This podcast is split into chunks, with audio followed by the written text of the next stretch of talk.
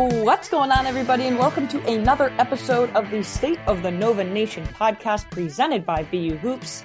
I'm Emma Houghton, he's Pat Zhang, and Pat, we said it wouldn't be pretty, Hmm. but Villanova got the job done on Tuesday night against Seton Hall at the Prudential Center, a really tough road environment. They have won three straight, six of their last seven.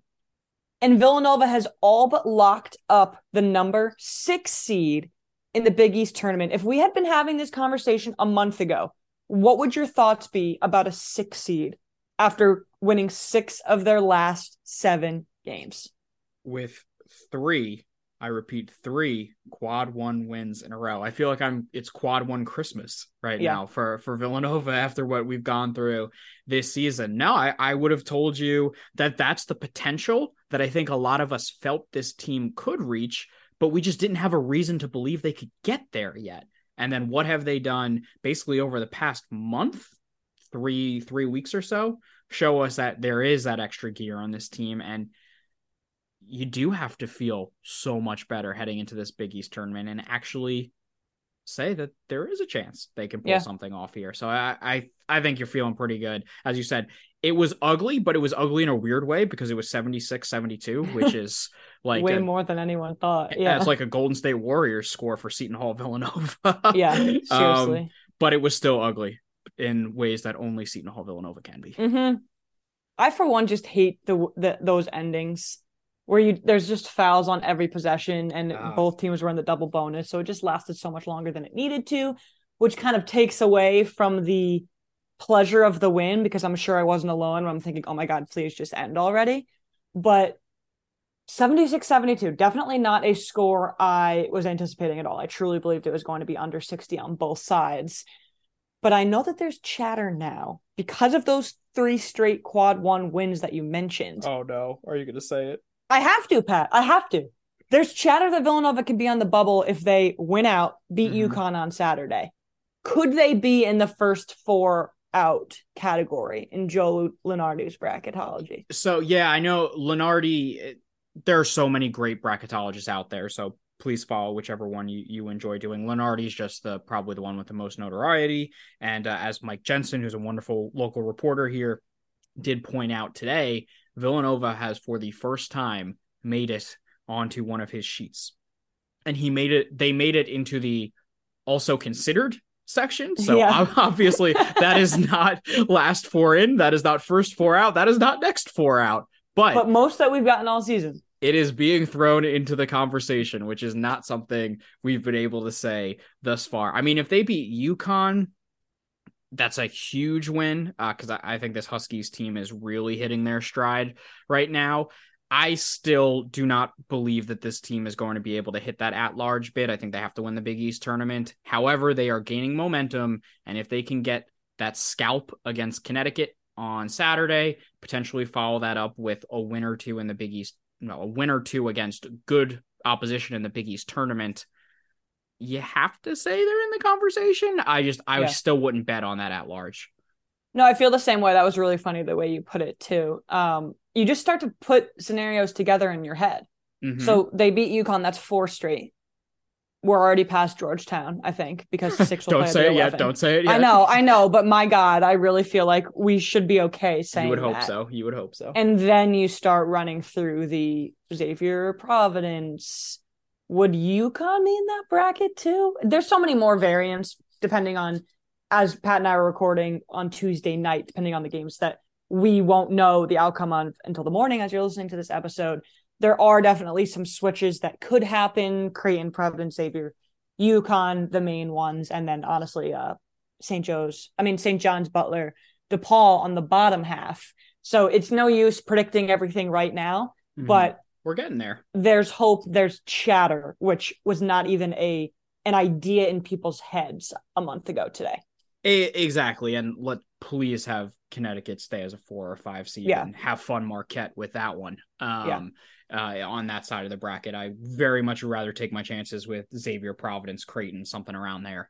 Um, for Villanova. But as you said, it's just about even being able to bring up the conversation because if you said it a month ago, you, you just I don't know what you were what you were believing or what you were Right. basing that off of other than blind faith. So Mm-hmm. um it's that's exciting and that's promising and it, shows you the strides that they've even made that they can be around the conversation if not in it.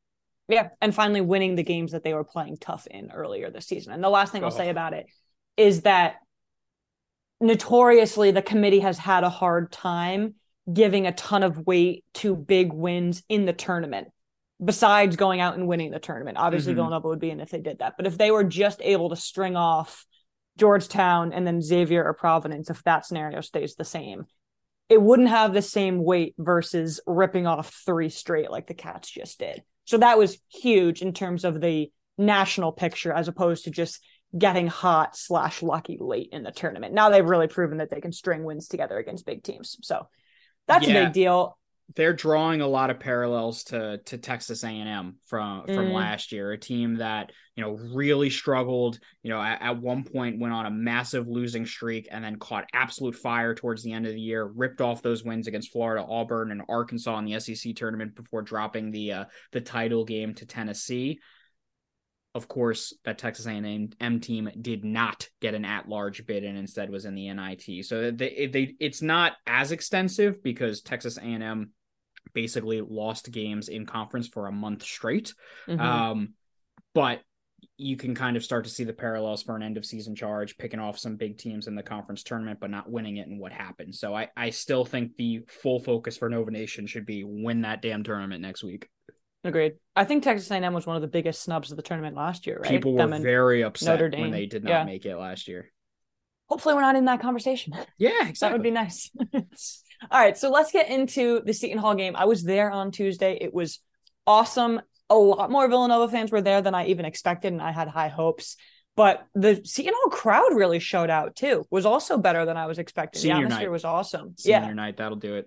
So that was cool. And uh, if you haven't seen them, Shaheen Holloway had some incredible post game comments to the media about how upset he was after the win. So, I mean, after his loss, obviously, go check those out on Twitter. I think it does a really good job painting him as a coach and how much this program means to him. Yeah, it really Yeah. has. He's done a good job. This is better than Seton Hall could have expected in year one under Holloway. he's ahead of schedule for me. I thought they were going to struggle this year, and he has brought them where, as of a couple weeks ago, they were most certainly an NCAA tournament uh, consideration. And I love that fiery personality that he brings. I mean, you have the quotes from last night, you have against Xavier, where you can very clearly read his lips on TV saying to Sean Miller, quote, nobody likes you, which is just Mhm. phenomenal. Um, and I love it for this conference to be able to bring those personalities together. Uh, I am quite intrigued by what he can build Seton Hall into, especially if he looks to mold them in his own image. I mean, that's going to be one fiery team, and um, they're going to be, as always, they will be very difficult to play against. Yeah. There were times when when Odukale and Dawes went on those three point barrages, which I'm sure nobody wants to think about at this point, but he was pumped up. It's been a long time since I've seen a Big East coach that pumped up, and I think it's good. I think Obviously, it's good for the conference. yeah. Villanova is as stoic as it gets, but it's nice to have the the Holloways, the Cooleys, the Hurleys, even though that might be a little bit different, but bring those kind of enthusiasm. But what I want to talk about first from this 76 to 72 win, I don't think you can start anywhere else, is that Villanova won this game from the free throw line. Oh, yes, they did. 22 for 23 from the line. That comes out to 95.7%. And the last, the one miss was the last free throw of the game that Eric Dixon missed. What a inspiring performance from the line. They took what the Seton Hall defense gave them. Justin Moore certainly benefited with those 23 points, getting nine of them from the free throw line, and Dixon as well finished nine for 10. But this is what this team does so well. This is why Villanova is such a pain to play down the stretch of games because they know what works. They can get to the line. Inbounding still isn't pretty. Yeah. Oh no, not by any stretch. But when they get to the line, they make other teams pay. And it's been a while since it was this stark in this game 22 for 23. It was just automatic. Uh, to Villanova's credit, their inbounding was still better than whatever the heck Seton Hall tried with the last one with the baseball Yeah, that was directly to Eric Dixon. That was Yeah. a bold strategy, Cotton, um, on on that one. But for free throw shooting, I mean, just look at the differences matchup over matchup against Seton Hall. They shot 63% from the line uh, against Seton Hall. You know, the, the worst output of the season for Villanova from the charity stripe. They go out and then shoot 96 on Tuesday. Uh, for it, you know, I, especially the attempts and the makes are inflated by Seton Hall's fouls down the stretch there with Justin Moore.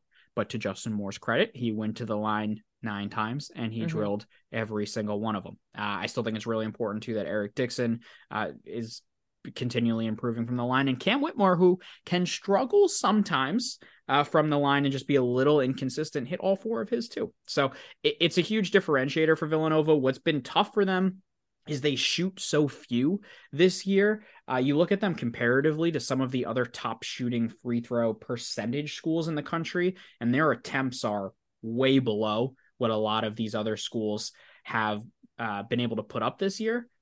But when they do get to the line, they make them. And that's why it's been such a point of emphasis for us all season for them to find ways to get fouled. Now, it helps when you have this officiating crew that made me want to claw my eyes out yeah. in the second half uh, on Tuesday. But eh, they they made them pay every single time they went to the line. And when you're in a game this close, that's what can be your difference. And it certainly mm-hmm. was yeah, the officiating crew was very poor at times, and these stats were definitely inflated. and the broadcast the crew stands. loved it. They talked Did them they? up the whole second half about how Ugh. great a game they're calling, and I could not have disagreed more. Yeah, the, especially the end of the second half. Oh my god, that was so painful. And I understand why Villanova did it on the flip side too, but that was painful to watch. It. I played like a game with myself. I think it was about ten minutes uh, there's about 10 minutes left in the second half, and I believe it was 10 15 Eastern. And I said, mm.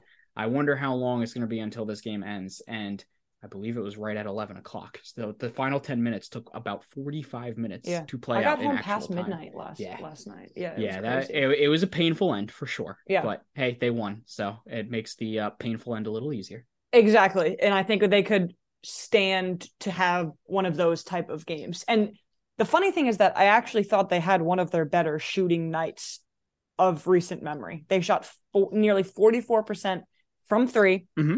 Cam Whitmore's three of four definitely made that look a lot better. And then from the line, they were over 50% too. I think the reason why that has faded a little bit in my memory, at least, is because the three point defense was so bad that it's hard to applaud the offense when they're letting the opposing offense do the same exact thing. But it's just nice to see that balance. We've seen now in every single game that they've won, they've done it in a different way. And that yeah. gives me confidence knowing that they can face different opponents. They can beat a better offensive team in Creighton and Xavier. And then they can go out and beat a better defensive team in Seton Hall and still get it done. Yeah, for for sure here. And I I look at it and you know me, I have crushed them for for some of the defensive performances, especially earlier in the season. I didn't think this one was egregious. I think Seton Hall just came out and hit threes, which is not mm-hmm. something they do. I mean, if we just look at them in recent memory, they hit eight threes um, against Nova.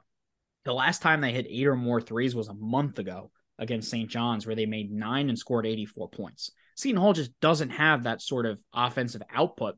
So Villanova tried to clog the lane and tried to play uh, a little more conservatively towards drives, and it gave uh, some additional space for Seton Hall.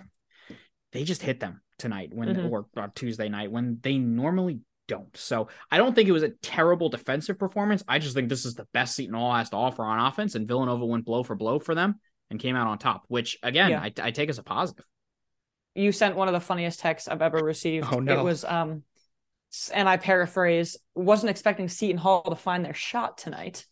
That was it's, funny. It's that like, was funny. I basically looked at it as cavemen discovering fire. Like, oh no, they they've they've finally done it. And of course it's against Nova.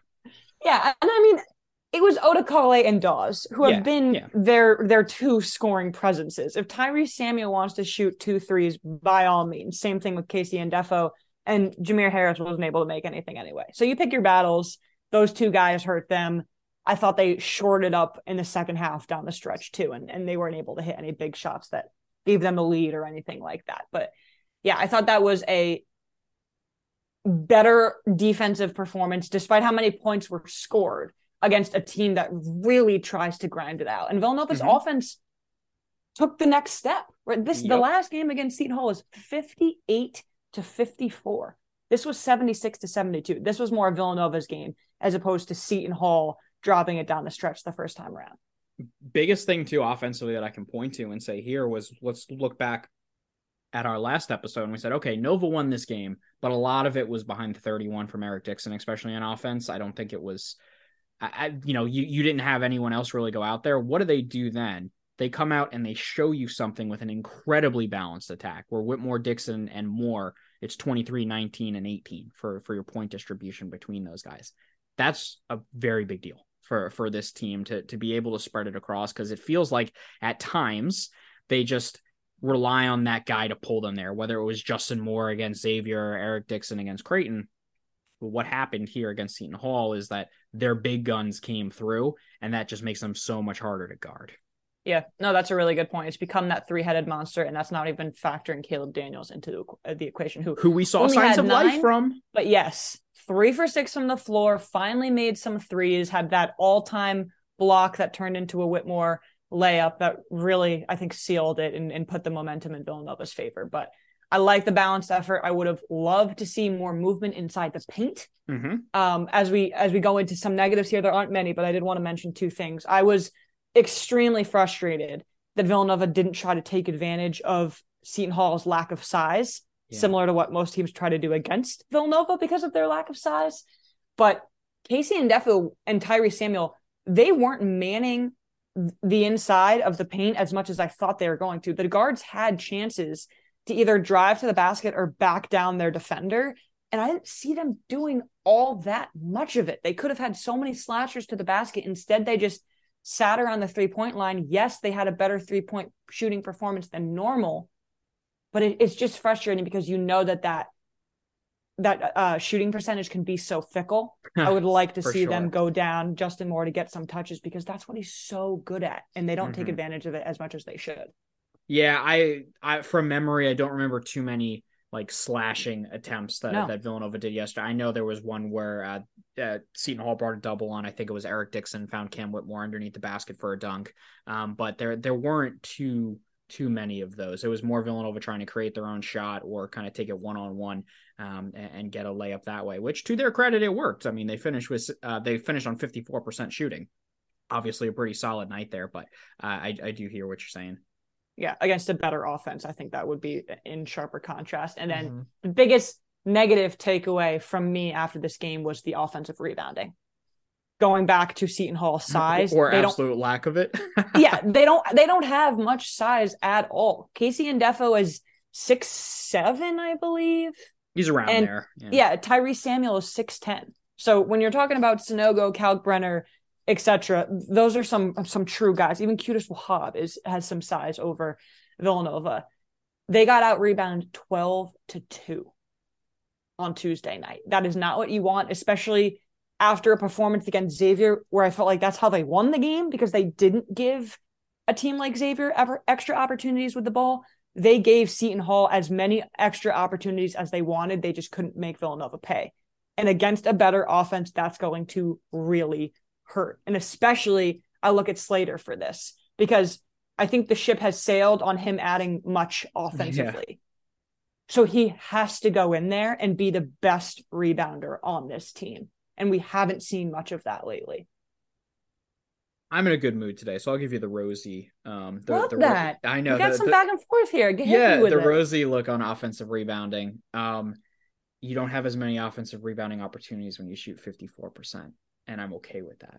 Um, if the shooting is going to turn out that well. Now, you're completely right because we look to Saturday. UConn is one of, if not the best offensive rebounding right. teams in the country. That's going to be an issue. However, Villanova showed me against Creighton that against some larger opposition, they can they are able to get in the lane, make things difficult, use those tip outs uh, and use their box outs to to at least level the playing field as much as possible. I just don't think they really focused on it today or focused on it against Seton Hall. Um, and I think a an additional part of that is that so many of their shots did fall. It's totally yeah. fair to point it out. It, has been an issue all season long. Um, and identifying Brandon Slater as the guy that needs to step it up there, yeah, because if he's not going to give you anything on the other aspects of the game, he's at least got to really chip in rebounding and, and, be able to hold that down. Yeah, and it felt like he had bad fouls going up for rebounds oh, yeah. too. Oh, so oh, it was just a bad night. Yeah, for for Slater specifically. Um, I like that that counterpoint. I guess the other one is Seton Hall's game plan quickly became counting on Dawes and Odukale to make 3s mm-hmm. So it it automatically naturally brought the defenders away from the basket. So just wanted to mention it. Uh, of course, UConn coming up, that's going to be something that they're going to try to exploit. So hopefully the defense is able to to hunker down a little bit around the basket. Yeah, and then I have one more that I, I do really want to hit on. I thought Cam Whitmore was excellent at the Prudential mm. Center. I was very impressed with it. I thought shot selection wise was so much better. I thought we saw a the can or continue to see the twitchiness of him and being able to get around the basket. Thought defensively, while he can certainly still get moved around a little bit more than the top defenders on this team, he held his ground rather well. Um, I was super, super impressed with with Cam, and I think as we go into, you know, the the final regular season game and, and tournament time to get this locked in version of Whitmore, I, he has the potential to be a real game changer for them in, in some of these close games, um, and especially in a tournament scenario as we're going to see with the Big East tournament just next week. Yeah, I, we've been very critical of him all yep. season long because we hold him to such a high standard because of the talent he has. He still drives me crazy at times when he goes wild horse, and, right, and tries to do too much. But I think everybody's the broadcasters wise, everybody's favorite comment about him when he makes a mistake is, "Oh, him being a freshman is really showing out." That's not happening as much anymore, and that's huge. The turnover numbers are way down He's not dribbling too much. Yes, he tries to do some of those fadeaway threes that are just a waste of possession, honestly. But he's found his niche, being able to establish the three point shot and then driving to the basket, forcing turnovers on the defensive end and taking it coast to coast. He does that better than potentially anybody in the conference. He is, he was the the preseason, was it freshman of the year for a reason? He could have been in the yep. player of the year conversation the year. if it yeah. wasn't for that that uh some injury to start the season, obviously, but we've seen now what he can do. We've seen what he can add to this offense. My question for you, though, and I think that this overshadowed his performance, unfortunately, is that he didn't play in the final minutes of this game. And rotation and the tinkering of it is something that we've given a lot of credit to Kyle Neptune for over the past two wins. I was floored hmm. to see Cam Whitmore on the bench down the final stretch of this game. Less so because of what he can bring on the offensive end, to he commits when it's necessary and he forces turnovers. He gets in passing lanes and he's able to turn that into offense. And I think Villanova could have used that type of disruptive defensive presence at the end of this game. And instead, he was sitting on the bench. So, exactly what you outlined there is why I believe he was on the bench and instead Jordan Longino was in because mm. Longino, you more know what you're going to get. It is that solid defender that's going to stick with his man. With Whitmore, he does take those chances, and it's because he is so explosive and he does want to impact the game in so many ways. But however, you know, straight example of this was against Creighton last weekend. Where he went out and tried to knock a ball away that he had no business getting towards. He overcommits, he misses it. Creighton's then able to hit Kalkbrenner for a wide open alley oop because Whitmore's completely taken out of the play. I for this type of scenario against Seton Hall, you want to force them to beat you because you know that they have some offensive limitations there. So I wasn't crazy upset by Whitmore being on the bench because Longino takes his place and he is just so solid there. Yeah. But I didn't think Longino had a very good game offensively. Offensively, see, no. When you see Brendan Hausen and Chris Arch go in early when they did, Hausen's first game time since Providence you know that not that Neptune is prioritizing offense over defense. And then I felt like he went back on it with Whitmore at the end. And even I, I understand that point. Yes, he makes he makes mistakes because he tries to do too much, especially on the defensive end as well. But how do you think that makes him feel? Because it's been a while since Neptune has showed a lack of trust, if you want to go that far to say it, but he didn't trust Cam to make the right decision. And that's why he put the leader, quote unquote, even though Longino isn't much older than him, but the leader in the system, knowing that he's not going to make any mistakes. That's the Chris Arch philosophy, hmm. right? I think Jordan Longino is much better than Chris Arch. Well, uh, yes, uh, of course, but it's, it's the safe option. yeah, and I, I'm okay, in this scenario where you know Seton Hall is just going to continue to foul you, send Justin Moore to the line, and you just need to score more than them I'm okay taking the safe option and locking it down defensively. Yeah. Um, I I am, and I think for for how Whitmore feels, I think he's just happy to win. Uh, I'm sure he wants to be out there, absolutely, of course. Um, but I like the I like the versatility that substituting in Armstrong, Longino, Whitmore, and how those pieces are able to kind of move around a little bit and how Kyle has used those.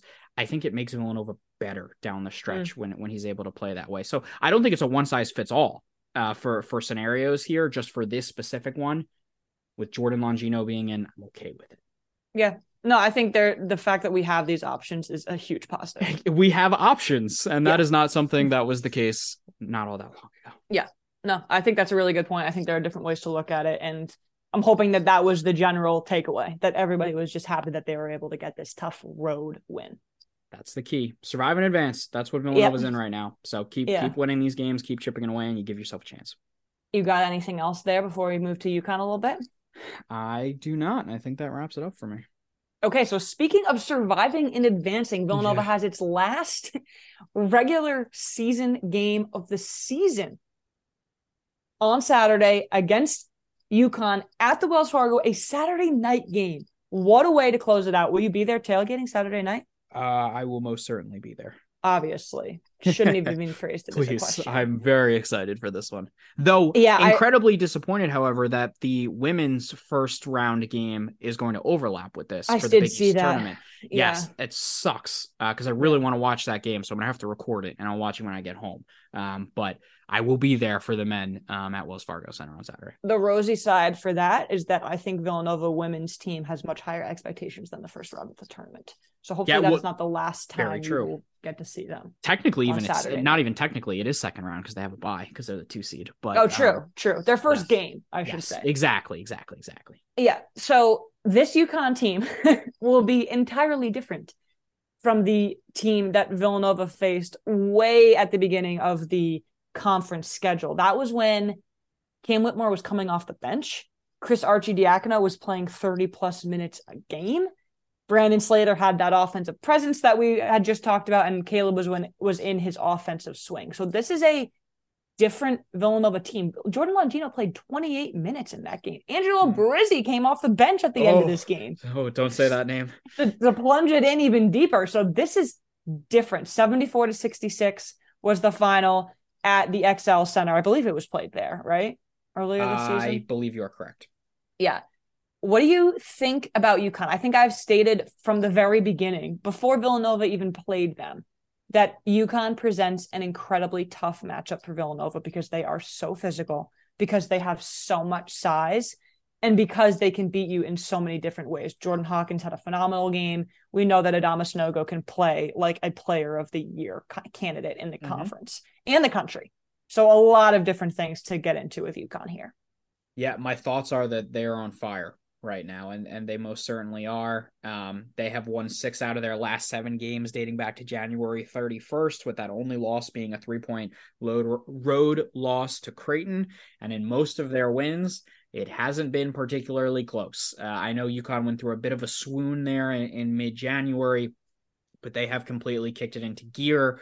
Uh, even just looking recently, they dismantled Providence a week ago and put up 95 on St. John. So they allowed 86 in one of the more bizarre games um, uh, of the season there. Uh, for UConn, as many ways as they can beat you, it does come down to Sanogo and Hawkins. I mean, I am so ridiculously impressed with Jordan Hawkins. He has potentially turned himself into a first round NBA draft pick, which I never would have predicted going into this season, but he has been that good for them. We know Sanogo uh, is always up there and for player uh, player of the year consideration in the conference. This team does a lot of things very well. Um, they during the season they showed there's a tendency that they can come out flat sometimes and, and, drop games but we just haven't seen that over the last month plus. Unbelievably difficult draw here for villanova to try and, and, and close out the season though as i feel like we've said so many times it, it's another huge opportunity for them to, to get a big scalp and add to that resume. Yeah and UConn definitely can be had. They can. I think they they have one of the weirder story arcs of the season in the They do. conference. I like how you put because they were so good. They were the number one team in KenPom. There was so much chatter about how good this team was. Their quote unquote slide, and just because I have it up in front of me, they, they averaged nearly 79 points a game. So Oh, the good. offense is, is free flowing. Their quote unquote bad losses are a one point loss to Seton Hall that came on the last possession, a tip in by Ndefo, I believe, and that 85 to 74 home loss to St. John's. That's it yeah. and they've scored 95, 87, 90, 86 against bad teams. So, yes, they had a stretch of losses, four out of their five. Two of those other losses were Marquette and Xavier. This conference is too good hmm to have too many bad losses. That just doesn't happen. And then similarly to Villanova, obviously they've lost. They've won six of their last seven. Their only loss was a 56 to 53 loss to Creighton, which is also just bizarre. So so many things that you can't really explain about UConn, but when they're right, nobody in the conference wants to play them. And I think that goes mm. back to their their non-conference schedule when they went undefeated and they were able to beat Alabama and Iowa State and Oklahoma State and Florida, some good non-conference teams. They just di- dismantled them. And the Providence one was shocking to me. Shocking. I, I know that Providence can be had on the road, especially, but to beat them by nearly 20 points is huge for morale for UConn.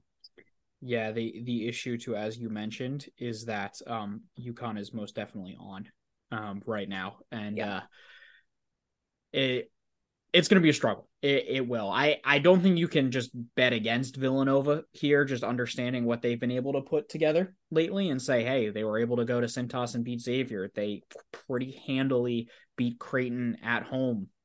They fought out a tough one against Seton Hall. So you know, let, let's roll with the punches and let, let's go into a heavyweight matchup here. But whew, UConn's a lot to to stand with, especially understanding some of the interior struggles that this team can have defensively, and knowing Mhm. that a Sanogo and a Clingan are going to be in basically the entirety of the game with just one subbing out the other. Uh, that very much worries me. So I'm curious to see if Villanova adapts the same uh, philosophy against Kalkbrenner, which was just try and deny ball as much as you can to him and make it those entry passes into the low post very difficult. Now that was made easier by the fact that no one on Creighton was really hitting any sort of outside shot. UConn, most certainly with a guy like Jordan Hawkins, with a guy um, like Karaban or, or Calcaterra, can step out and, and hit those threes. So it, it's tough. It's a very tough draw, but I, I'm pumped for this game. I really am. Yeah, it shows how deep and strong they really are that we haven't mentioned Tristen Newton or Andre Jackson as well. Yeah. who are really dangerous scoring opponents too. I think it'll come down to output, which was my big takeaway from the Xavier and Creighton game. If they can just limit UConn's output, if they can be better on the offensive glass, you know that UConn's going to win that battle because, as we mentioned, they're one of the best teams in the country at offensive rebounding.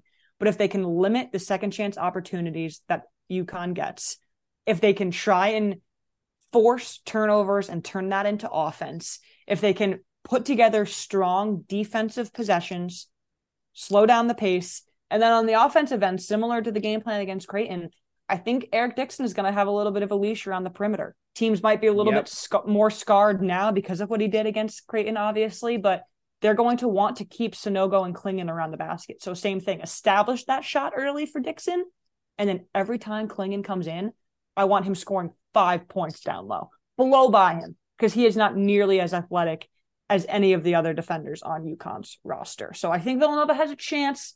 So do I I. do think they drop this game because As I think UConn is is a very very strong team, and it's going to just come down to trying to limit them to under 70 points so that they can keep up offensively, which seems like a very tall ask.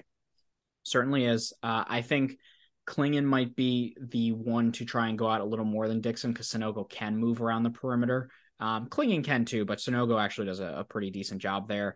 Um, and I say, hello, Caleb Daniels. This would Yeah. be a wonderful time for him to kick it, it back into early season gear. So we said signs of life earlier this week with the the three made threes for him, and and I thought just a better overall game in terms of control.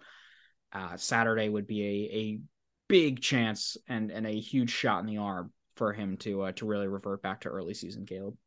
Yeah, and I know that Jared uh, had one of our mailbag questions about X factors. I think we just mentioned a few, but I know that he specifically mentioned Mark Armstrong as well. And I think Mark Armstrong's ability to facilitate the offense when Moore's on the bench or allowing Moore to go into the two so that he can create his own shot as opposed to having to facilitate the offense is going to be huge for Villanova as well. Yeah, I, I think you're you're going to look for a, a, decent performance from Mark Armstrong there to yeah. to deal with some of the perimeter athleticism that that UConn can bring. So I really like him uh, as an X factor. I'd love to tell you Brandon Slater or or Caleb Daniels, but I just can't I can't trust it right now. Yeah. Um, Unfortunately, so I feel the same way. Yeah, so Jared, I like the I like the inclination there to to go towards Armstrong. Let's do it. Yep. Uh, I'm all in for that. And then we saved our uh, one of the most fun questions for last, of course. You want to take us there? of course, from our man Tommy G, the legend, who, by the way, will be at Madison Square Garden covering the Big East tournament next week, and he's going to do an incredible job there for for VU hoops and Road to the Garden. Which uniforms are your favorites? So it's a great question. I also was thinking yesterday as I was at the game on Tuesday night about the uh the suits and how many questions we would get last year about Villanova dressing down. and it's so nice because I was sitting right behind the bench to see them. Yeah, I love I just think it's such a sweet look. But anyways, I love the baby blue. I hate yep. the sweat though. So I'm gonna go with the pitch blue, is what they're called, right? With yes. the blue stitching. I think that's a really sleek look for Nova. Yes, yeah, I, I, I do like that one too. Uh, for me, it's the one that I just desperately want them to bring back, and it's the '85 throwbacks. Where I mean, has it been? I I feel like they haven't worn it since they won the title game in 2018. I know. But uh, I I may be wrong on that one, but it it feels like that's when it went out of rotation, and I want it to come back. The fonts are so cool. It's just a beautiful, beautiful uniform. Um, yeah, I I love that jersey, and if they wore that every home game out, um, I'd be thrilled. Um, I, yeah. overall, I think Villanova puts out pretty good uniforms. Um, I do too. I like them all. I actually, I thought you were going to go with the um, the Michigan like one. Oh um, yes, the the 1970s 70s, ones. Yeah. 70s, yep. 75 maybe. Mm-hmm. Yeah, I like that one too, and I feel like it's been a while since we've seen that one as well. But that reminds me of the Kansas game, which is one of my favorite yes. Villanova games of all time in yes. 2019, 2020 uh want to say winter 2019 yeah. That sounds right. Yeah it's before the the world ended on us. Yeah um, right so, yeah, right december right 2019 then, yeah. yes yes yes. Yeah no that that's a good uh, villanova memory for us. But yeah i'm gonna go with those and i hope they come back.